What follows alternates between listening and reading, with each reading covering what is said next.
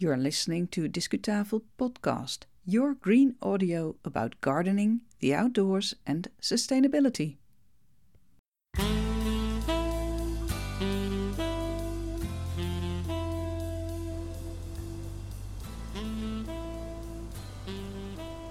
In the background, you hear the noises of a city garden in the Netherlands. And at the microphone is your podcast host, Ivonne Smit. Welcome! This is episode 145 and it has been released on August the 11th, 2023. What's there to enjoy this time?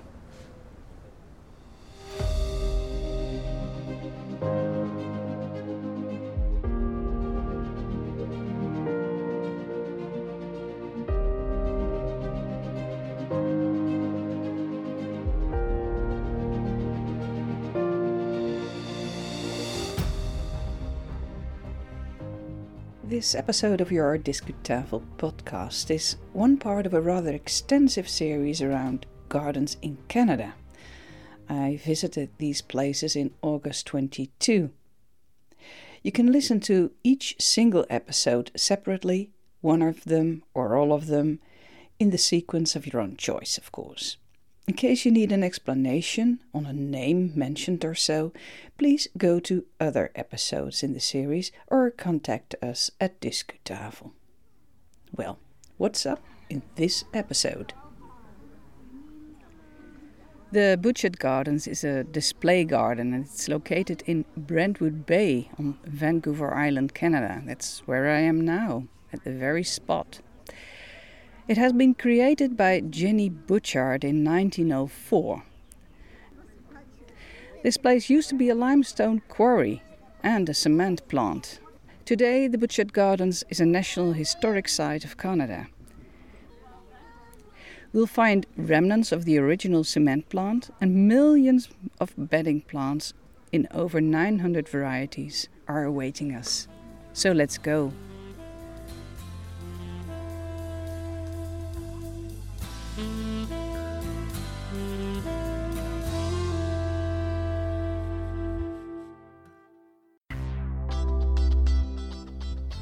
Discu coverage. In the third and last part of our tour in the Butchart Gardens, we explore some of the more formal designs there. The formal gardens were created very near to where this adventurous lady by the name of Jenny Butchart, where she magically changed a former quarry in her own green paradise called the Sunken Garden. You can hear all about her masterpiece in other episodes of Discutafel podcast, but for now we enter some of the more formal green spaces here. They contributed to the huge popularity of the Canadian tourist attraction called the Butchart Gardens, popular since the first opening in 1904.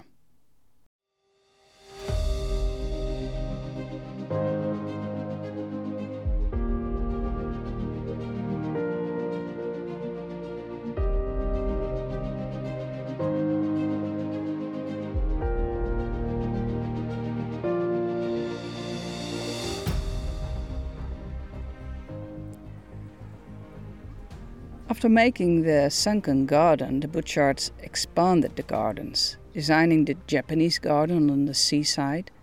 And this uh, Japanese garden has 500 rhododendrons and azaleas and 74 Japanese maples.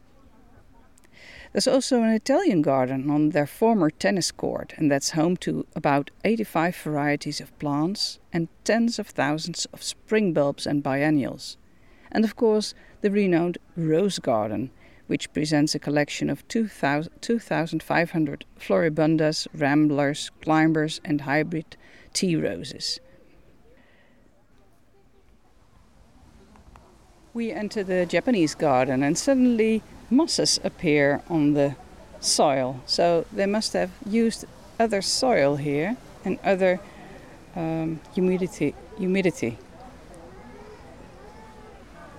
As a matter of fact, we, we noticed a lot of Asian visitors here, perhaps the neatly manicured gardens here are attractive to them and remind them of their own culture.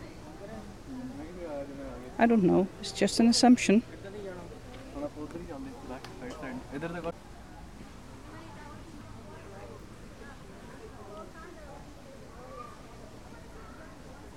This uh, Japanese garden was uh, the first of Jenny Butchart's formal gardens. And uh, there was a Japanese landscape uh, artist who assisted her with the design. Jenny installed a special gate to mark the entrance to the garden, and the magnificent purple beech on each side of the gate and the Japanese maples at the head of the stone stairs down into the garden are the oldest non native trees in the Butchart Gardens.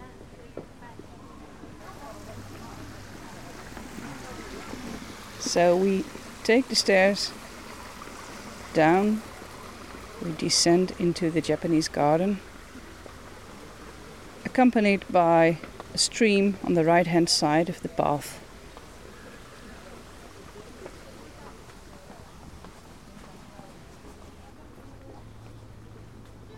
As the path descends further,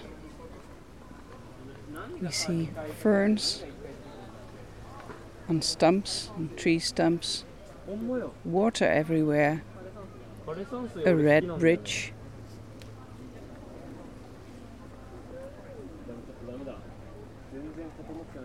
Hostas.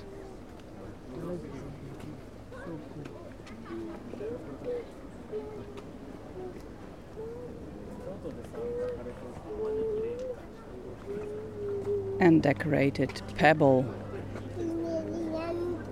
uh, spots. They have raked the pebble in forms, circular forms.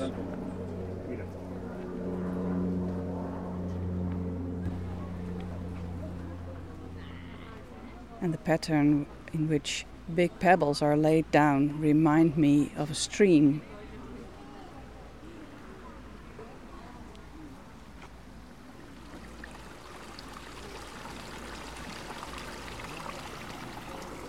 But as you hear, there's also real water in this Japanese garden. Lots of real water.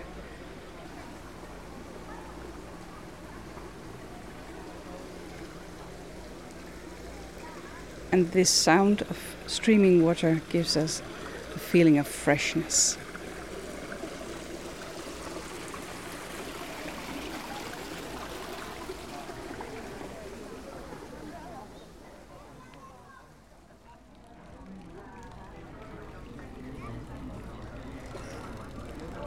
The shape of the pond in the so called Italian garden uh, reminds me of the uh, Roman villas I have visited, but I must say the plants uh, don't. I see uh, colorized um, uh, bedding plants in, in, well, strong orange and yellow colors, and they don't remind me of Italian gardens at all. Um, this uh, garden was originally the Butchart's tennis court, and um, I'm looking at a bronze statue of Mercury, and um, the pond is uh, cross shaped. Um, this uh, garden was commissioned from Samuel Maclure, a prominent Canadian architect.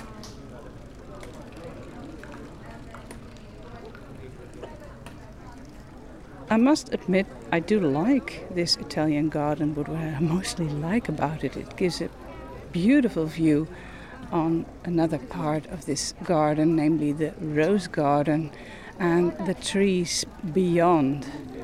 Um, the trees which are the shores, so to speak, of the sunken garden. And this sunken garden is for us the most impressive part of Butchart Gardens, and we have decided to go back and take a look at it once again at the end of our visit.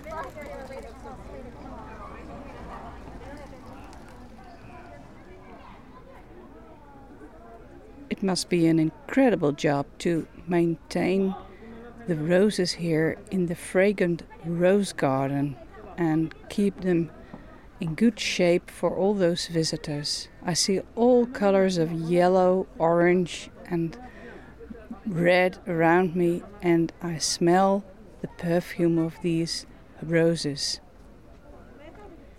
Most of them have signs with the name and the, the date and the maker, so to speak, uh, of origin, the country where the rose came from. And they come from all over the world. Also, very recent varieties are displayed here. In um, a circle, in the midst is a, is a lawn, hedges, and behind the hedges, hundreds of roses. And hundreds of people who admire them and make pictures, of course.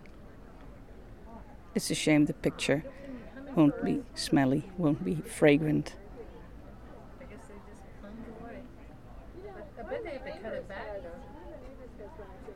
And picture this rose garden with a backdrop of big pine trees and a clear blue sky. And you can imagine what a perfect day it is here in this garden.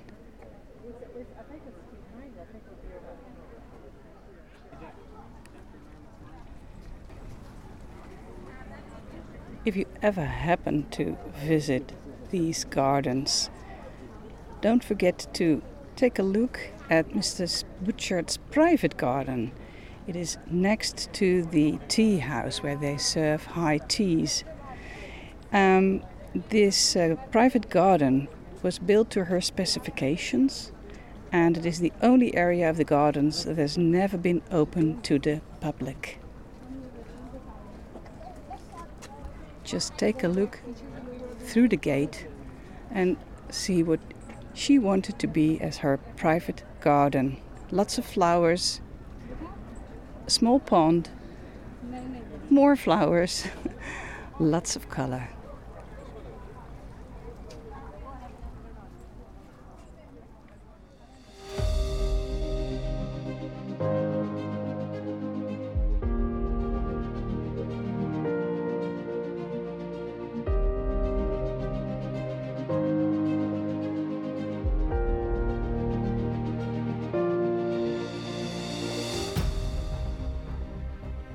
Since the creation of the Sunken Garden in 1904, various gardens have been added.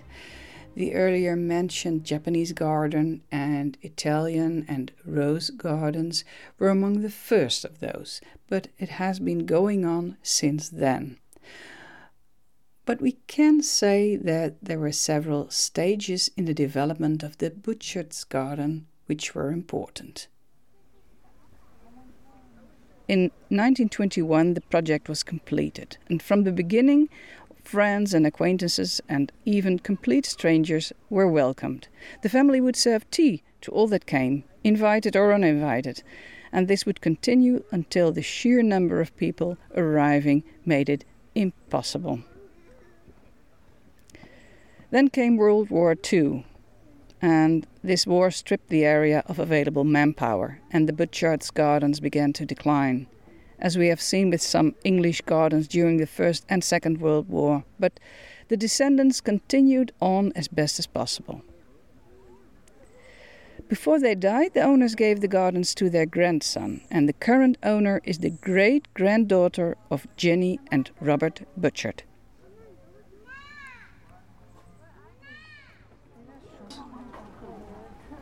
As we take the opportunity to have a last look on the sunken garden, I'd like to give you a small um, talk about how we experienced this visit and these Butchart gardens and what it might mean to you as a gardener. We were very impressed by the design, especially the design of the sunken garden. Uh, although uh, the plants are highly manicured and we think the ecological uh, meaning of this display is somewhat less important, we think this, this, these gardens can inspire you, especially the uh, color and flower period combinations can bring ideas to you for your own garden. The garden is accessible for many people, also small children and people in wheelchairs, which is a, a good thing. The variety of the gardens, uh, also the not only the sunken garden but also the Japanese garden, the Italian garden, and all the other gardens, is impressive. We've seen bedding plants, shrubs, trees. Uh, we haven't seen the spring bulbs, obviously, because uh, this recording was made in August, but there must be thousands of them beneath our feet. For people who like details and who have a little time to look at these details, they might find the um, animals made of um, uh, twigs um, quite curious and uh, funny. We've seen a bear, we've seen a squirrel, and an owl in a tree, all made of twigs. Perfect surprise is the Ross Fountain.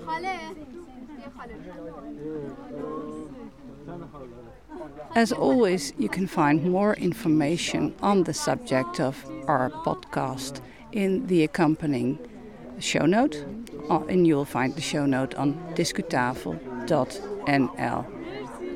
And if you ever go to Butchart Gardens and have something to uh, say to us about our coverage and your experiences, we'd like to hear from you.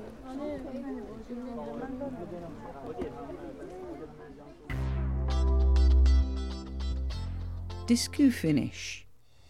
Getting interested to, to, know more about my adventures in uh, Canada with gardens, I suggest go to our episode list, our podcast episode list, and you'll find it on your uh, playlist on the streaming service you're using or on your podcast app.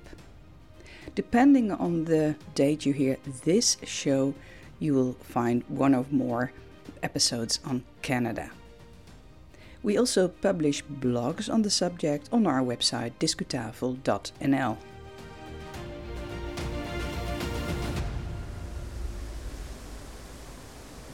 That's all for today, folks. We're back in my Dutch city garden. Thank you for listening to Discutafel podcast. This was the last part of our series on the Butchart gardens in Canada. But we have more in storage for you. As you may know, most of our episodes are in Dutch, but some of them are in English. And I expect to publish an English one later this month. I'll talk with a gentleman, an English gentleman, who shares his plans and ideas about gardening in small spaces and gardening for people who live in a deprived situation in city centers, for example. I'd say, in the meantime, let's go outside and until next time.